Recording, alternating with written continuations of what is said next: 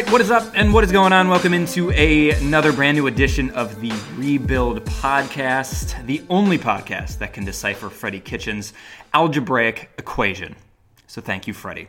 Uh, as always, I am your host, Jordan Zirm. You can follow me on the Twitter machine at Cleve Zirm. You can also venture over to iTunes and subscribe to the Rebuild Podcast. We as you may now know, do one episode per week, usually coming out on Tuesday or a Wednesday. Um, was supposed to have a really fun and great guest. In fact, I even sat down and recorded an entire podcast with him. It was just, I did it. The audio was there. We talked. I thought I saved it. Turns out I did not save it because apparently uh, I am the worst millennial in the world and I don't understand how to save audio. And so it was lost to the annals of history. And uh, we may never hear it again. Just kidding. That guest will be back next week. And I'm excited to uh, talk to him and have that episode for you guys next week. But since that fell through this week, I'm piloting my own podcast plane today, riding solo for this one.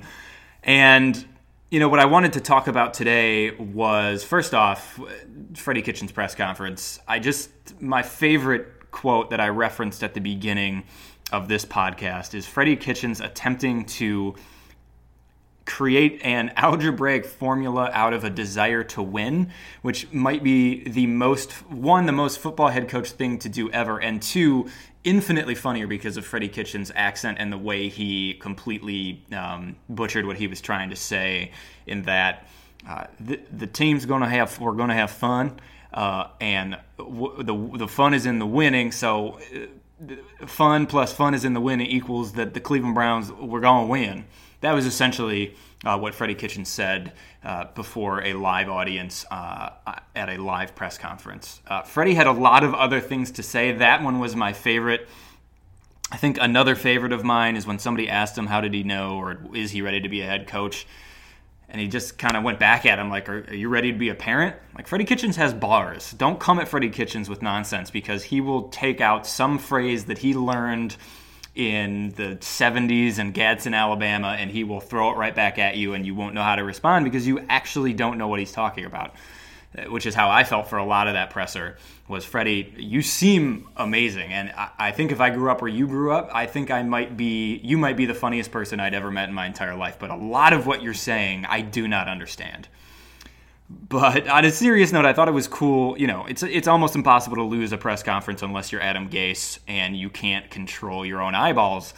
But I thought Freddie Kitchens uh, crushed it as much as one can crush it. He became self-aware in this press conference. He mentioned the uh, infamous dog pound hoodie that Nike still won't put on sale, which is really a punishable offense. I, I actually think that whoever refuses to release the dog pound sweatshirts on Nike.com should be immediately sent to jail for a lifetime sentence. And I don't really think that's harsh, nor am I exaggerating at all. Um, but Freddie Kitchens uh, mentioned the dog pound hoodie that everybody loves, that I, you know got him noticed as this giant bright orange man on the sideline. Um, so that was that was really great. All of his sayings I thought were really great. Um, the story about working at a car dealership and Alabama football and how much all of that meant to him was legitimately touching. And I am uh, really excited for the Freddie Kitchens era, not just because of the product on the field, but the press conferences are going to be next level. Like if you thought Gregg Williams had some great press conferences, just take Gregg Williams and then cut out all of the uh, fabrications of things that he says, such as I had 17 job offers, uh, but could only end up as the defensive coordinator for the Jets, uh, or yeah, really anything that Gregg Williams says and uh, flip it on its head so they're all truthful and actually funny things. And that is going to be Freddie Kitchens' press conferences every week. And I'm almost more excited for that than I am the actual season. Uh, so Freddie Kitchens, I'm ready for your era. I'm ready for all of the phrases that are going to be turned into uh, Cleveland t-shirt company currency like they're just going to be trading coins with freddie kitchens face on the side of them because he's going to say so many things that they're going to be able to make shirts out of that the cleveland t-shirt economy is going to skyrocket even more than it already is so uh, t-shirt guys get excited for that I think that algebraic equation needs to be the first t shirt. Uh, please send me royalties if you do indeed take that idea and make it your own. Um, I will give you my address uh, in a private message. But I did want to spend some time today as well talking about and giving you guys a little bit of background information on the two two coordinators that the Browns hired, offensive and defensive, and just kind of get you familiarized with who they are, um, where they've been, the type of work that they've done at other stops. And if you don't know a ton about either coordinator, I think this is just going to be sort of a kind of quick tutorial, a, a quick briefing on, on each one, and maybe a little bit of what you can expect uh, from both Todd Monken, who is now the, the Browns offensive coordinator, although Freddie Kitchens will still call plays, and Steve Wilks, who is the Browns' new defensive coordinator, coming over uh, from a bit of a tumultuous year as the head coach of the Arizona Cardinals. Things did not go super well, and they replaced him uh, with Ryan Gosling. Uh, so, uh, Steve Wilks, I'm sorry, but you're in Cleveland now. You're here. We, we welcome you with open arms, and you don't have to worry uh, about being an Arizona Cardinal anymore. It's a new chapter for you. So um, I want to start on the offensive side of the ball, though, because that's really what intrigues me most about either of the coordinators. We'll get to Wilks, and obviously he's um, going to bring a bit of a different look to the defense than Gregg Williams did. But Todd Monken is such a fascinating hire to me uh, because Todd Monken has had a really interesting background just in terms of where he's been and the sort of places he's coached. And I've tweeted about this and I've written about this, but we'll sort of start um, when he was maybe his most, the first prominent position that he had uh, mo- most recently, I guess. Um, the, he was the offensive coordinator for, and quarterbacks coach for Oklahoma State under Mike Gundy. Um, he was there from 2011 to 2012, so two seasons. And in those seasons, Oklahoma State's offense was astronomical. So in 2011, Todd Monken's offense at Oklahoma State averaged 48.7 points per game. That was second in all of the FBS, and that was with someone named Brandon Weeden playing quarterback. Brandon Weeden, who during his very first start as a Cleveland Brown, not only got caught underneath the American flag, but then came out and proceeded to throw four interceptions. Brandon Weeden, who is secretly 55 years old. Brandon Weeden who could not throw a screen pass to save his life. Brandon Weeden, who once um, tried to contort his arm th- three different ways and ended up throwing the football backwards and upside down for a fumble. That Brandon Weeden threw for 30 plus touchdowns in Todd Monken's offense. Todd Monken, Monken, Monken. I'm going to go with Monken. Most people are saying Monken, so I'm going Todd Monken threw for a billion touchdowns in this offense in 2011, got him drafted by the Cleveland Browns. Todd Monken essentially gave Brandon Weeden his career, which was be terrible for the Browns for a little while and then just be the backup quarterback in, in places like Dallas and, uh, and Houston. So shout out to Todd Monken for creating a career out of Brandon Weeden. The following season, when the Oklahoma State Cowboys had three different quarterbacks play, none of which I had ever heard of, they averaged 45.7 points per game. That was 2012. So Todd Monken took Brandon Weeden and played three quarterbacks in one season, none of which have gone on to do anything, and averaged almost 50 points a game two years in a row. So that gives you a little bit of a, of a sense of what they were doing. I don't care that if that was in the Big 12 against trash defenses, you're scoring almost 50 a game, you're doing something innovative, you're doing something great, and you're doing it with quarterbacks who are not good. So that's where we start with Todd Monken. Todd then went to Southern Mississippi. He was hired for his work at Oklahoma State. He lands as the head coach at Southern Mississippi in 2013. Now, in 2012, Southern Mississippi did not win a single game the year before Todd Monken got there. So this was a bit of an uphill climb. They only won one game in Monken's first year. They won three in his second year, and then in his third and final year, they went nine and five and got to a bowl game. He had a quarterback by the name of Nick Mullens, who you may know as the guy that was the third string quarterback in San Francisco. And when Jimmy Garoppolo got injured, and when uh, their second string quarterback also got injured in CJ Beathard, it was Nick Mullens' time. And he played admirably for a dude that was not drafted. And in 2015, under Ted Monken, Southern Miss averaged 40 points a game, and Nick Mullens threw for 4,476 yards and 38 touchdowns.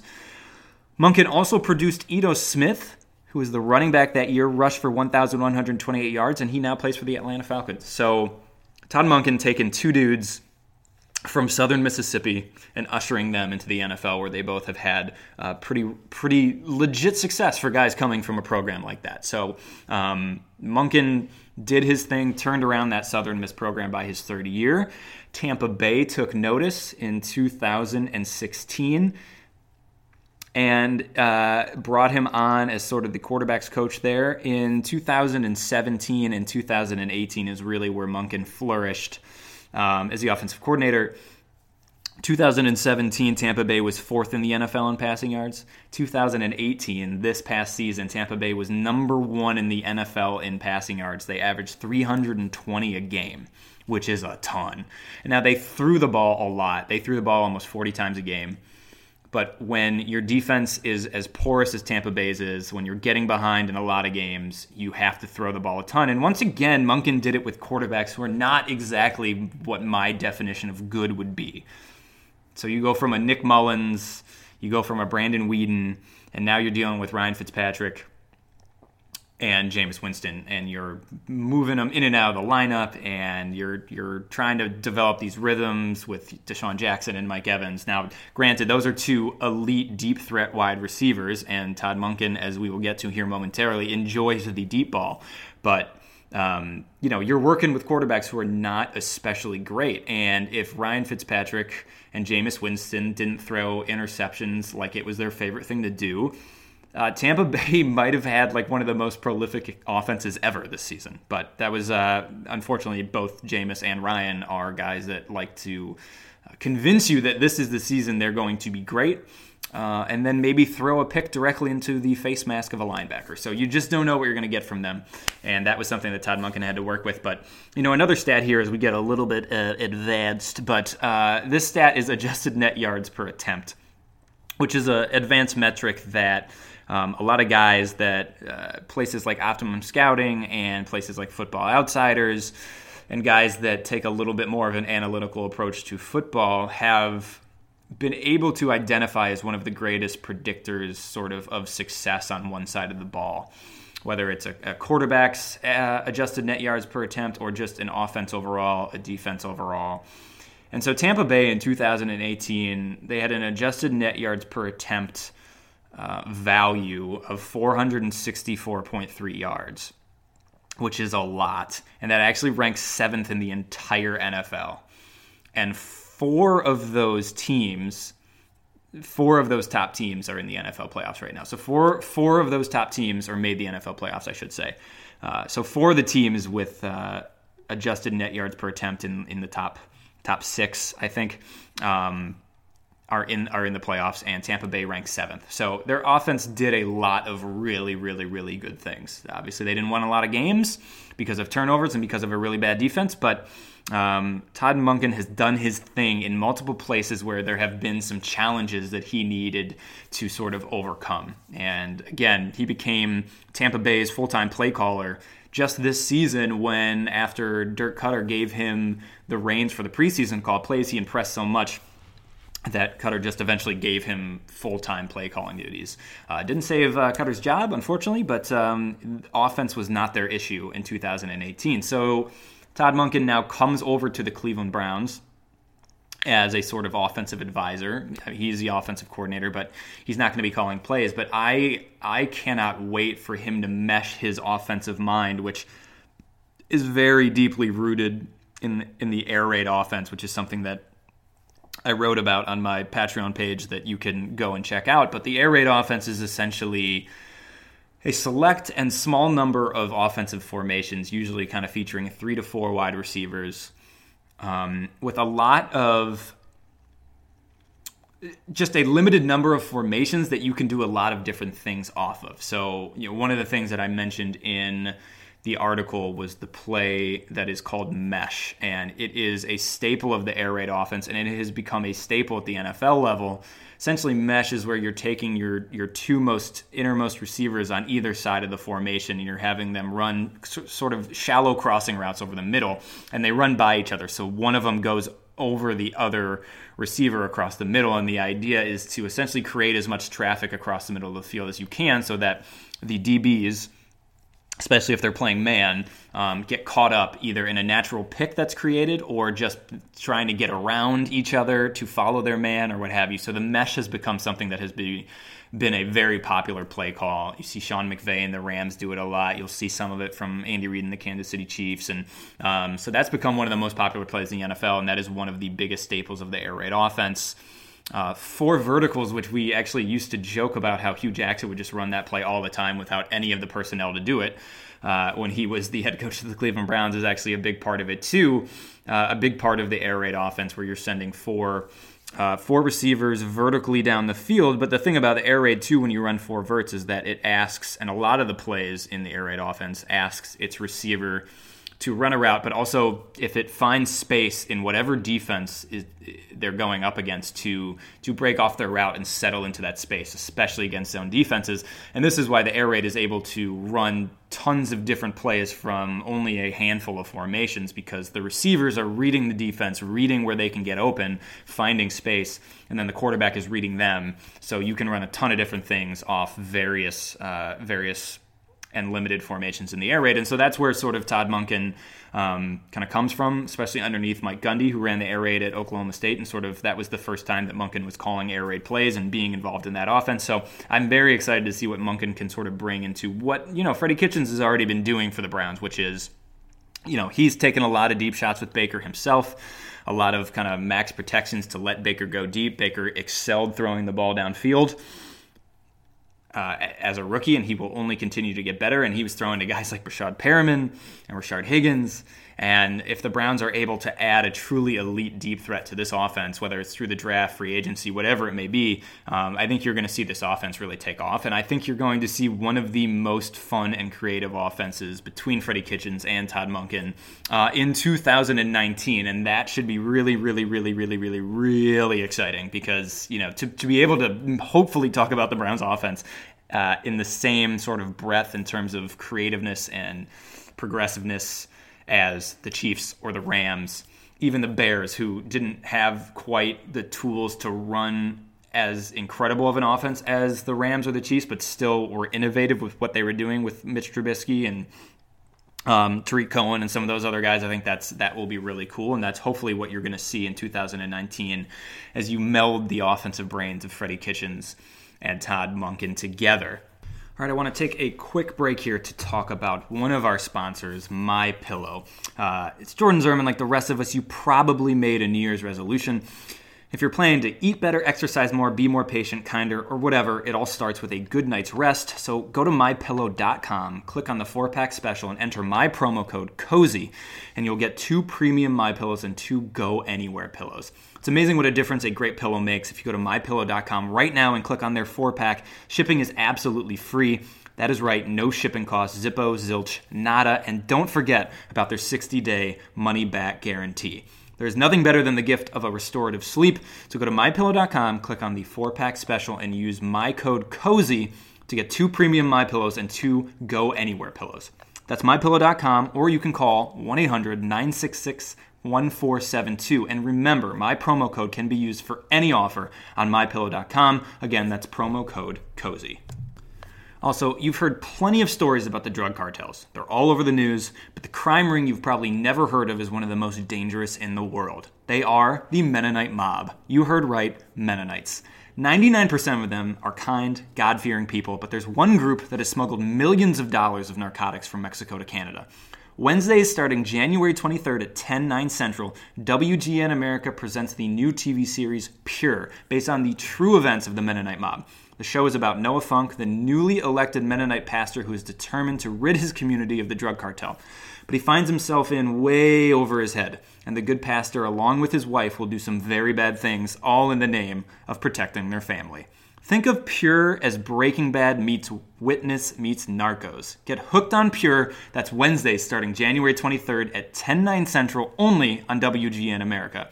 WGN America is available on DirecTV channel 307, Dish channel 239, or check your local cable listings for the channel in your area. And now, let's get back to the podcast. Now, the defensive coordinator is Steve Wilks. And as I mentioned at the top, Steve Wilks is coming off a really difficult season as the head coach of the Arizona Cardinals. They were abysmal, especially offensively. Josh Rosen had a, a very difficult rookie season. Steve Wilks um, changed Arizona's offense from, or excuse me, defense from a 3 4 to a 4 3. It did not go as he hoped. He didn't quite have the personnel defensively that he would have liked to use. And it just was a struggle all over the place. And he was fired after just one year as the head coach of the Arizona Cardinals. But the year before that, he was the defensive coordinator for the Carolina Panthers, and he spent a few years with the Carolina Panthers as their defensive backs coach, which is sort of where his specialty is. And uh, in 2017, he did a really admirable job with that that Panthers defense, and that is why his name was such a hot coaching name.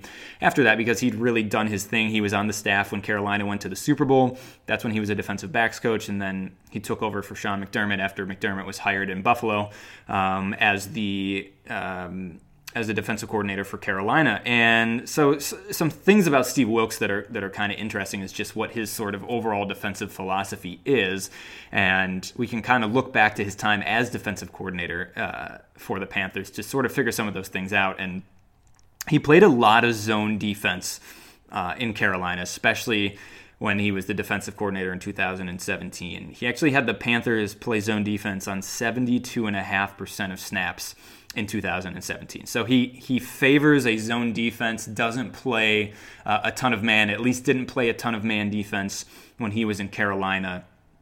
Played a lot of cover four in 2017. That was that was his favorite zone defense. And cover four is essentially when you have um, four guys playing deep and and splitting the field into quarters.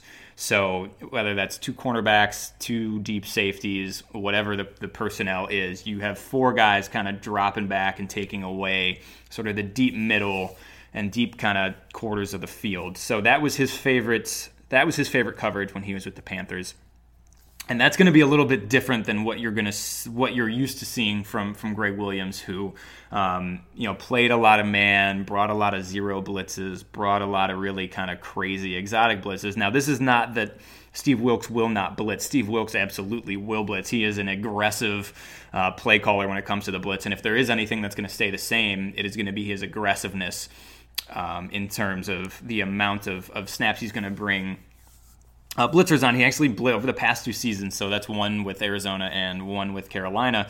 Uh, he blitzed on over 50% of his defensive snaps, 51.1, and that was actually the highest number in the NFL. So Steve Wilks will bring pressure, and then he will sort of play zone behind that. Um, in in various different uh, different looks, but that cover four is one of his favorites to employ.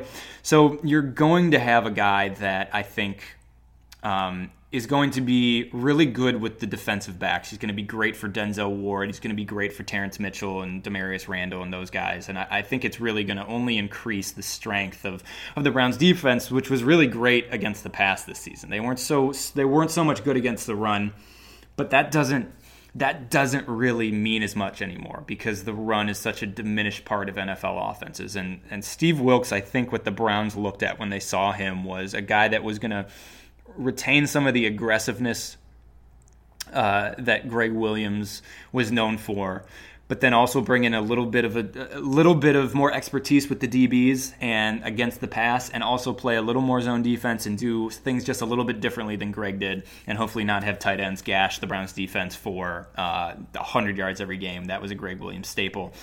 Um, and so I, I, think what you're going to see from Steve Wilks, there was a criticism of him in in, in uh, Arizona that he got too stubborn, sort of playing um, his nickel personnel. So even when teams were gashing Arizona with the run, he continued to play five DBs, and he just wasn't gonna.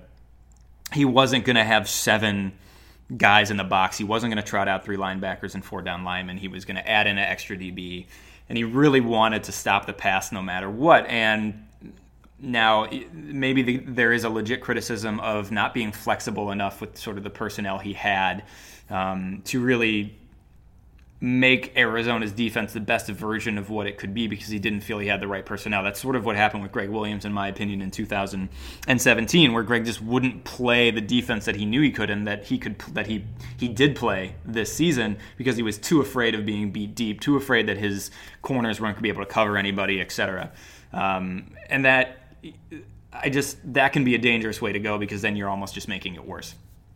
Um, So for Steve Wilks, I think perhaps that was the major criticism that he wasn't flexible enough. But he is going to have the personnel here to play the way he wants. He's going to have a stout defensive line. He's going to have good cornerbacks that he can trust to cover. And I think that is going to be perfect for sort of what he wants to do defensively. And that makes me excited for Steve Wilks as well. Now, I think I'm more excited about Monken than I am for Wilks. And I think there are still some questions about Wilks and you know um, whether how much that pass defense can continue to improve and how much better the defense can be. The Browns almost certainly will not force as many turnovers on defense. It will not have the same sort of plus um, turnover margin that they did under Gregg. I think that was that is a stat that is always ripe for regression. And so I think next season that will be something that obviously regresses. So you're going to have to do some other things. You're going to have to be more stout just overall defensively, and that's going to be Steve Wilks' challenge is to uh, be stout both against the pass, but also against the run, maybe to a lesser extent, but just to make this Browns defense more solid in its foundation and not have to rely on you know 30 turnovers in a season or something outlandish like that because it's just not going to happen again, um, and you can't expect it to happen again either. So we will see what Steve Wilks is able to do, but I am uh, I am absolutely excited for these new coordinators. I'm excited to see you know what they can bring and uh, the, the new looks about the defense and even the offense are going to have. And i think that's really going to be one of the most fun parts of the 2019 season. Uh, some quick hits before we get out of here. I hope that helped you learn a little bit more about both coordinators and we're going to talk more in depth with a guy that knows them really both very well next week and give you even more uh, in-depth stuff about their offense and their defense uh, for both todd monken and steve wilks. Um, we a couple things just wanted to hit on. So Nick Chubb, this is I don't understand um, TMZ. Like I just don't I don't understand paparazzi. I don't understand the type of questions they ask. I don't understand any of it. And one example of why I don't understand is because somebody from TMZ found Nick Chubb walking out of LAX. Now, if you remember, Nick Chubb, like nobody notices Nick Chubb. If you remember, like on Hard Knocks, he would go places, nobody had any idea who he was. I was at training camp and Nick Chubb came off the field to say to hello to what I think were a couple family members. So he like came off the field and was literally like standing in the crowd, and nobody had any idea who he was. Nobody was asking for his autograph. He, they just totally let him say hello to these people, and everybody was just like, I don't know who that is. Nick Chubb is very nondescript. He does not talk a lot, and when he does, he's very quiet. But I just thought that was the funniest thing in the world. I was like, nobody notices Nick Chubb. Nobody has any idea who he is. Now, did he have the type of season that will get him noticed a little bit more? Absolutely. But Nick Chubb is not somebody that, unless you're like a diehard Browns fan, you're just going to notice walking down the street. Like he is just a very plain looking dude. Some some guy for TMZ caught up with him. And first of all, this guy's British, so the accent is incredible. This TMZ guy catches up with him outside LAX. He's walking to uh, a car, rental car, whatever it is, and just starts asking him questions about first he asks him why he's wearing pajama pants. Nick Chubb's wearing these like Batman pajama pants, so that clearly that needs to be your first question as Nick Chubb is walking to his car. So he's like, "Oh, you always wear uh, Batman pants on flights," you know. So really great start to an interview. Then he starts asking about uh, who should win Offensive Rookie of the Year, and of course, um, Chubb stands for his guy Baker Mayfield. And then they're at the elevator, and he's like, uh, uh, so you were a shot putter in, in college. Do you think if you could have been, or in, in high school, do you think you could have been in the Olympics if you had really kept up with it? Just like what are you what are you doing, man? What where are these what, what sort of like linear route do these questions follow, and why are you asking him about shot putting while he's about to get into an elevator?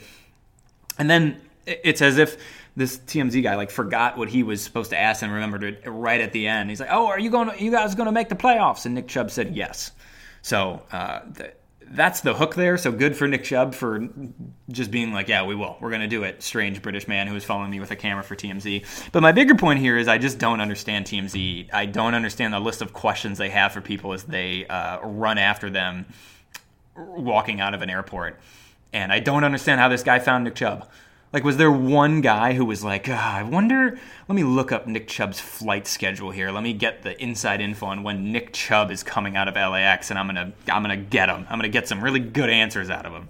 Like I just I don't know, man. I don't understand TMZ in general, but that one staking out for Nick Chubb coming out of LAX is a uh, that one's a new that one's a new one. So, but good for you, Nick Chubb. Browns making the playoffs, clearly. Um, Another thing I mentioned, Gregg Williams is officially going to the Jets as their defensive coordinator, where he will link up with crazy eyes Adam Gase.